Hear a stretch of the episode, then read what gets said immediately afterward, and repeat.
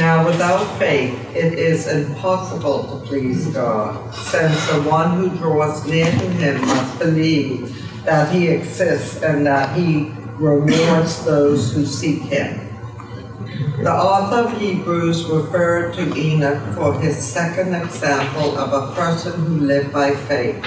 We know very little about Enoch, but what we do know is extraordinary. The entire fifth chapter of Genesis is a genealogy that prepares us to meet another man of faith named Noah. As we read through this genealogy, we get the impression that life seemed to go on fairly normally after the time of Cain and Abel. People were born, got married, had children, and died. Then there was Enoch. When Enoch was 365 years old, wow, he was not there. Why? Because God took him away. Enoch never died. He simply went from walking with God in this life to walking with God in eternity.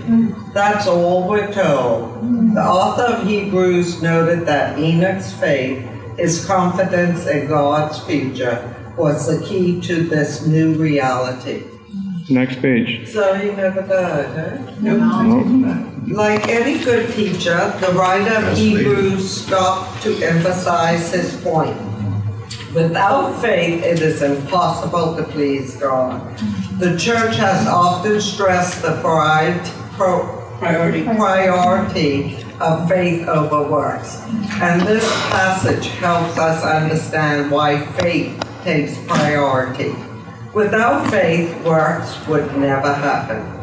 There's no motivation to do anything if we don't believe that He exists and that He rewards those who seek Him.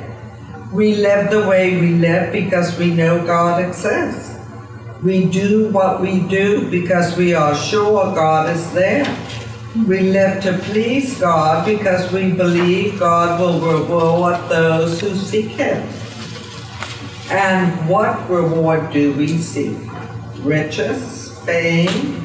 No, we want the victory God gave Enoch, an eternity of walking with God.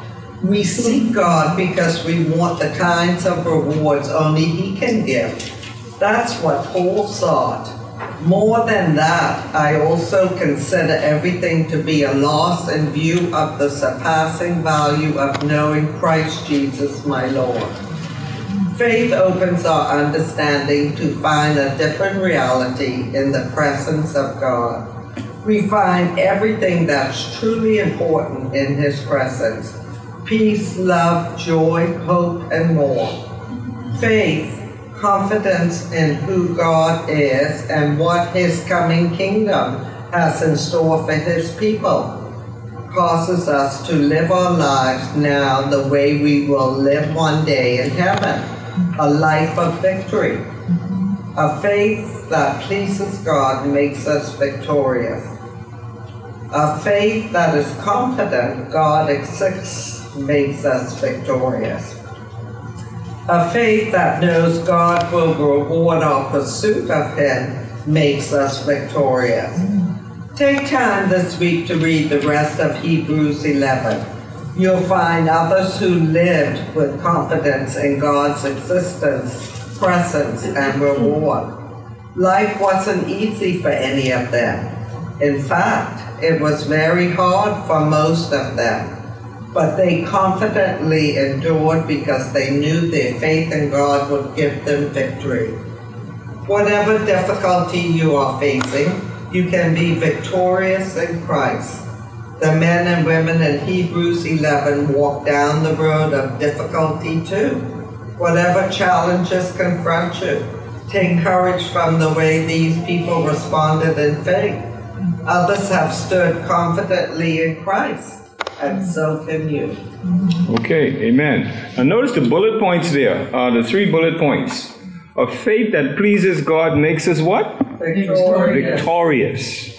A faith that is confident God exists makes us Victorious. a faith that knows God will reward our pursuit of Him makes us Victorious. so we know that God is the one who makes us victorious, not we ourselves. But notice, life wasn't easy for any of them.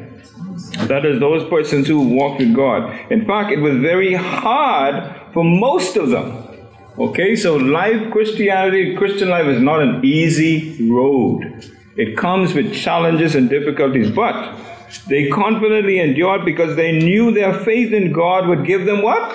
Victory. victory. They knew that because they believed in God, they listened to God, they followed God, they walked with God, God would give them the victory. And so the challenge then, the last paragraph is whatever difficulty you're facing, you can be victorious in Christ. Whatever. And whatever means whatever. Okay? It means whatever. It doesn't mean some things. Okay? It means whatever. Whatever difficulty you're facing, you too can be victorious. And uh, we keep our, our focus on the men and women of Hebrews 11. They walk down the road of difficulty too. And because they did it, they leave an example to show us how we can do it. Many times we want to know how to do things, and we look at people. Uh, you, you want to find out how to do this, and you Google it, right? And you see how people on Google, somebody else somewhere does something, and you go ahead and, do, and Google it so that you can find out how it's done. Well, the book of Hebrews is just like that. You look at the lives of these people who walked by faith and lived by faith, and you can see how they did it and give you the courage, the encouragement that you are able to do it too. So, whatever challenges confront you, take courage from the way these people responded in faith. Others stood confidently in Christ, and so can you. Okay, let's look at the page 44 on how we can apply this as we move on. How would you express your faith in God this week? Consider the following suggestions. Trust. Take a moment each day to verbally express your trust in God through prayer. Now, we trust a lot of things in this life, don't we? When you came in here and you sat down on that chair, did you check to see if it had four legs instead of three? No. No, because you trusted that that chair would hold you up, right? So we place trust in a whole lot of things. You jumped in your vehicle today, you didn't check the hood. Did anybody check the hood of that car today? No. You jumped in because you said this car's going to take me to church, take me where I want to go. You put trust in that vehicle. Okay, so take a moment each day, verbally express your trust in God. Lord, I trust you today that whatever I'm going to go through, whatever I'm going to encounter today, I'm trusting that you're going to give me the enablement or help me deal with it in whatever way I need to. And then tell God that you will trust Him throughout the day and tell Him how, how, tell Him why you will trust Him. Okay, perhaps He did something extremely different for you the day before. Well, you could use that as an example to tell Him how you will trust Him. And then the second point, read. Read the Old Testament stories of men and women mentioned in Hebrews 11, as we mentioned already. Read about their lives and find out how they express confident trust and faith in God. Consider recording what you learn from each person or write down, take notes of whatever you learn about each person that stood out to you. As you read these stories, something is going to jump out at you. Something's going to stand out that you say, wow, I never saw that before. Oh, I never thought about it like that before. Then you write it down. And then encourage. Even as God uses the lives in Hebrews 11 to encourage us, choose to be an encouragement to someone else. Perhaps you've heard of someone who needs that kind of encouragement. Encourage their faith and trust in Christ by telling them how you trusted Christ in a similar experience. You would probably encounter someone who's going through something, and when they tell you what they're going through, and you, yeah, I remember going through that myself. Let me tell you what I did. Okay, and you can share it with them and give them a source of encouragement. And then finally, don't let anyone tell you to jump blindly into any kind of belief. That's not faith. Choose to trust God because of all that He has done for you and for the world around you. That's the informed trust that leads to a victorious faith. Amen? Amen. So we have uh, some marching orders there in our victorious faith. So you can't leave here today and be a loser. God has telling us, told us how we can live victoriously. Okay, now let's go to chapter 5. And that's on page 45. What are some fears? First question. What are some fears you have outgrown? There are some things you used to be afraid of, but you outgrew that fear. What is it? What is it? Anybody want to share? Huh? There was a time in my life I wouldn't get on a plane. Flying. Okay. All right. But I don't let it stop me. I don't like it, but I don't let it stop me anymore. Hmm. Okay. Flying. Anybody have any fears that they outgrown? Being alone. Being alone. Okay. Anyone else? of the water. Because one time I almost drowned, Oh. so I was afraid of the water. Afraid of the water. But yeah. Okay. All right, let's look at uh, Bible Meets Life, page 46.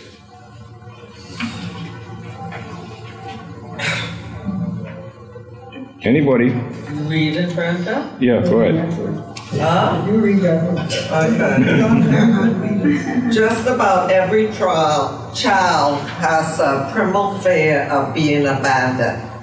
That their parents will put them down one day and never come back. Ever, ever seen a child cry when his parents parent walks into another room? The child doesn't understand his ja- dad is just around the corner. Or you may recall a time as a child when you became separated from your mother in the store. Panic continued to rise until you spotted her. In one sense, we never get over that fear. We don't want to be left alone in our lives. We'll put up with a lot of things, including bad friends and even difficult marriages, just to avoid the painful reality of being alone. Many even carry this fear as followers of Christ. We're not afraid of difficult or even painful experiences, but we are afraid God will lose track of us or that something will happen to make him abandon us. This is why Romans 8 is such a powerful chapter of the Bible. Paul wrote with such confidence to assure us that nothing, not even death itself, will keep Jesus from being with us. What made Paul so confident? Let's just say he had field tested this promise of grace. Yeah, field tested the promise of grace. So, what's the point of our lesson today?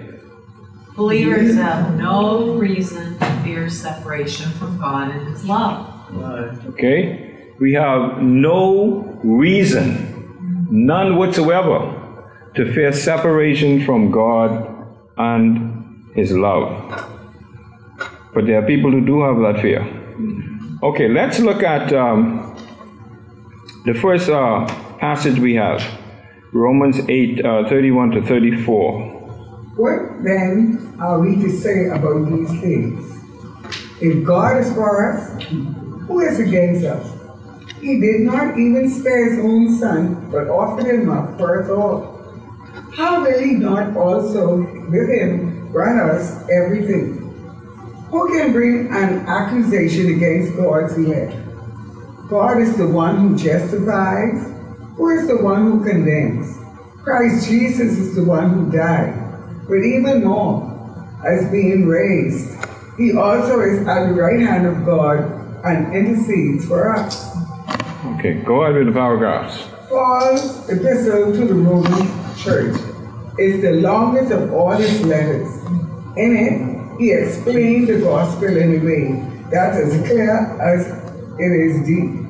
The first seven chapters shows how sin is universal in the world, why that sin is so devastating to our lives, and the futility of our efforts to remove our sin on our own. Throughout, Paul point, pointed to Jesus and showed how salvation comes to us by faith in Christ and all he has done for us. As Paul moved through Romans 8, he laid down one truth on top of another regarding the great benefits of receiving because of Christ's saving work for us. We have received His Holy Spirit. We are made fully alive in Christ. We are adopted into His family. We are so co-heirs with Christ. We have a glorious future ahead of us. We have the Holy Spirit interceding for us before the Father. As Paul reached the climax, climatic moment in verse 31, he simply asked, What then are we to say about all these things? If God is for us, who is against us? We can't look at the gospel, any aspect of the gospel, and not see that God is for us. And when we understand that God is for us, it doesn't matter who's against us. Who's against us. Amen. Amen. Now, under, now, understand how the struggling Christian in Rome would have heard this news. The early church had always faced difficulties throughout the ancient world, and the church of Rome was no exception. Just a few years after receiving this letter from Paul, the Roman Christians experienced a major time of persecution under Emperor Nero. They knew what it was like to feel as if anyone was against them. How wonderful then to be reminded that God will never abandon his church or leave them defeated. How can we be sure? Because this is the same God who gave his son for us. And since he was willing to give Jesus for us, why would he hold back anything else? We have a secure standing before God because of the finished work of Christ. Not only that, but Jesus is still work on our behalf. He also is at the right hand of God and intercedes for us. So here we have the answer to Paul's two questions in Romans in verses 34 and 35. God, the only righteous judge, the only one who can condemn us, does not condemn us. On top of that, he gave his son for our salvation, who even now prays for us. That's why it's called the good news. Paul knew what he was talking about. Although he didn't write this particular letter while in prison, Paul had his share of jail time. He knew difficulty, knew time, uh, jail time. He knew different, different Difficulty. difficulty. He knew oppression, but he also knew God was with him.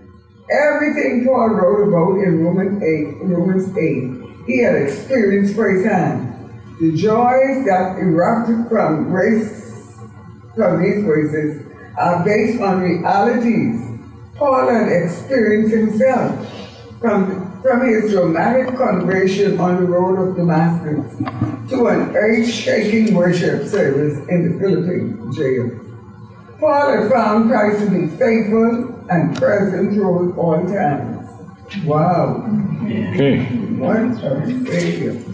So notice the uh, points that he makes there um, on page 42, on page 47. We Uh, we have received his Holy Spirit. we are made We are made fully alive, not half dead, fully. Fully alive.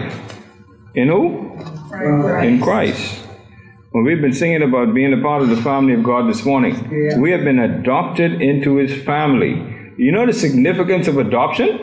yeah, we are part of You've been chosen. You didn't have to be chosen. You were chosen. The child born in the family, the family didn't have a choice. That child was born into the family, but to be adopted, that's special. Okay, adopted into God's family. And not only that, we are co heirs with Christ. Do you know what that means? You know what that means? You inherit with him. That means inheritance. All you have to say inheritance, and people start get all these pictures in their mind, all right? What does inheritance mean? What does it mean? to inherit, um, What it says on this map. which is that You did not work and earn. Right, to get something that you didn't work for or earn, but someone had the good grace to give it to you. We are co heirs with Christ. Something to think about. Everything that Christ owns, we are co heirs with it. In it. And then we have a glorious future ahead of us. Not many people can say that. What is our glorious future? There are people in our world today who are fighting and killing one another for gold. Part of our glorious future is we're going to be walking on it. we can walk or go ahead. We're going to be walking on it. Think about that. That's a part of the glorious future. Part of the glorious future is spending eternity with the Lord Jesus Christ. And, and, and then and then what about the, the, the rewards? We're going to get rewards and we're not going to get them to keep them, you know. You know what we're going to get them for? What are we going to get them for?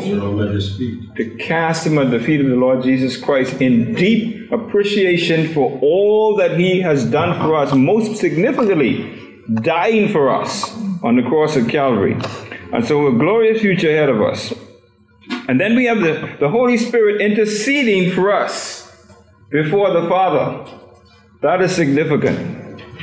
It means that we have a- an attorney in heaven who intercedes on our behalf. You know, the Bible tells us that the, the accuser, calls the Bible the accuser of the brethren. All day long he's accusing you and me of all kinds of things. You know we mess up. You know that, right? right? We're not perfect. And every day we go through our lives, we do something wrong, and, and the devil says, See there, I told you there's no good in him or no good in her. It's good for nothing. But we have an attorney, we have the Holy Spirit who intercedes on our behalf. Okay, something to really uh, think about. Okay, Paul had reached a climatic, final paragraph on page 47. As Paul reached the climatic moment of verse 31, he simply asked, What then are we to say to these things? If God is for us, who is against us? We can't look at the gospel, any aspect of the gospel, and not see that God is for us. And when we understand that God is for us, it doesn't matter who is against us. I tell you that. Something to think about. Question number two What helps you know that God is for you? What in the else? Bible. What helps you? The Holy Spirit is done by the Holy Spirit. The Holy Spirit, okay. Like Sister Brenda says, staying in the Word, because sometimes you forget. And then you, if you haven't read your Bible for a couple of days and, mm-hmm. you know, practice the presence, then you may forget and you may listen to what the devil's telling you that you're no good and all that. But I think if you stay in, in the Word, you could be, you could probably keep on reading this and remind yourself if you're mm-hmm. feeling a little low, that mm-hmm. okay, you know, nothing can separate you from God. So you could probably use that in times when you're feeling low, mm-hmm. go back to these things and just Okay. keep on remembering, remembering, remembering like that. So That's right. Fall into something. Mhm, As the paragraph just said, we can't look at the gospel, any aspect of the gospel, and see God is not for us. Okay? I, have been reading, um, in my reading through the Bible, I'm in, I just finished First and Second Chronicles. And there, you know, over and over, you see these kings who mm-hmm. did evil in the sight of God. Mm-hmm. But you know, even then, whenever God, whenever his people turned back to him, or the king on behalf of the people, God was right there with them. Mm-hmm. And he encouraged them. So the examples in the Word of God are endless to encourage us, seeing that God is for us. That's right. You can't read the scripture without, without seeing that God is for you. All the time. Okay, let's look at uh, uh, the continued verses on page um, Romans 8 34 to 31 to 34. Now understand how the struggling Christians in Rome would have heard this news. The early church had always faced difficulties throughout the ancient world, and the church of Rome was no exception. Just a few years after receiving this letter from Paul, the Roman Christians experienced a major time of persecution. Can you read that already? Yeah, we read that already. Let's go to page, Go to the next page. next page, page 49. Oh, sorry. That's okay. Page I forty-nine. get this, this for you. Here you go, Peter. Yeah, page forty-nine. Uh, Romans eight thirty-five to thirty-nine. Who can separate us from the love of Christ? Can affliction or distress or persecution or famine or nakedness or danger or sword? As it is written, because of you we are being put to death all day long. We are counted as sheep to be slaughtered. No, in all these things we are more than conquerors through him who loved us. For I am persuaded that neither death nor life, nor angels, nor rulers, nor things present, nor things to come, nor powers, nor height, nor depth, nor any other cre- created thing will be able to separate us from the love of God that is in Christ Jesus our Lord. Paul was always a realist. He had suffered for his ministry and he would suffer again. The church knew and continues to know periods of difficulty, persecution, and suffering. Because of you, we are being put to death all day long. We are counted as sheep to be slaughtered. While this is true, something else is more true. Christ is present in it all. Not only is Christ present, but it's also important to remember that nothing anywhere or in any way could ever change our status and pull us away from the embrace of Christ. Go ahead and make a list. Put down everything and everyone you think could pull someone away from Christ. Would persecution do it? Could the political powers put you in a place where even Jesus couldn't get to you? No. What about illness? Could pain or suffering blind you to the reality of Christ in your life? No. What about supernatural powers like angels and demons? Nope. Nothing or no one can pull you away from Jesus. What about death? No, not even death. Long seen as the great thief of meaning and hope in life, can pull you away from Christ. He is victorious even over that. What about your own stupidity? Can, can you do something so utterly wrong that you become too gross for Jesus to hold? No. The truth remains the same. Nothing can separate you from Christ's love. Uh, Next page. Uh, oh, but you don't know what I've done. That's the truth. True enough.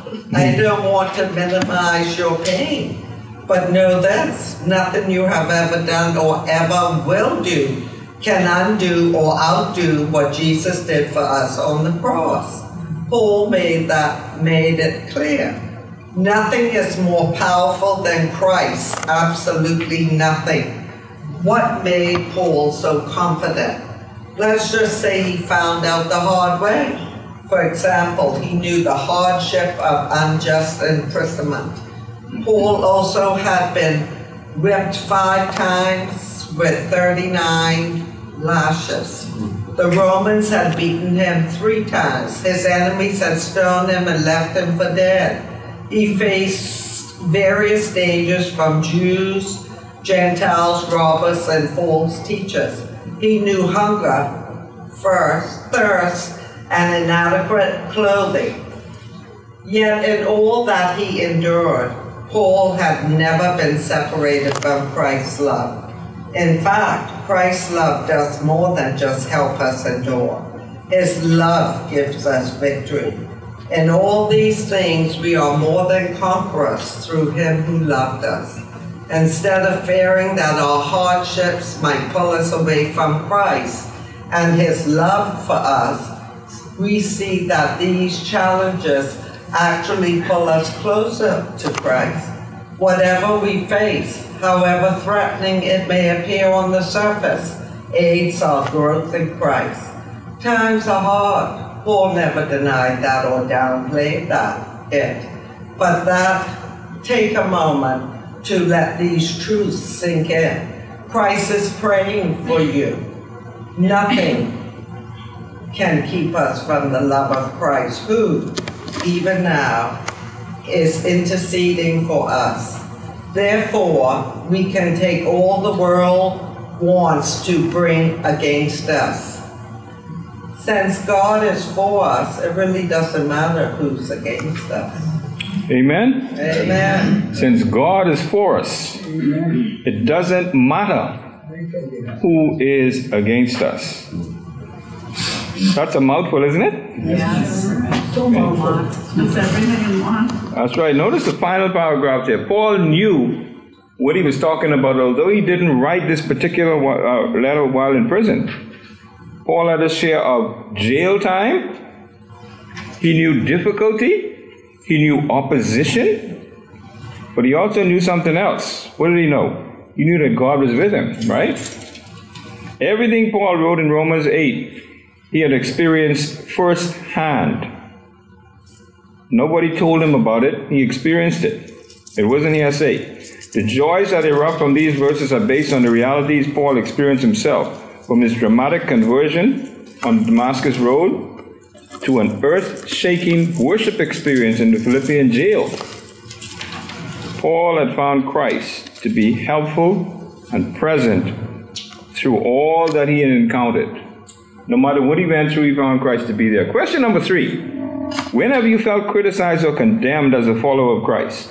Anybody ever had an experience like that? You felt criticized or condemned because you followed the Lord Jesus Christ. Probably something someone said or what someone did. If you, if you, uh, talk, talk to in a place where Christian, they get jealous, they're always trying to bring it down, trying to bring it down. Okay. But then you know, like you said, then you know Christ is pretty you could fall like half and then a sin always to find fault with you. Mm. Sometimes people will say, um, you know, you, you were Christian, but remember when you did that thing? Or Mhm. whatever, and they know something about I you. try to Bring up your past. They'll try to say, well, oh, you remember when you down. Mm. used to, you know, whatever, go to the club or whatever like that. Right.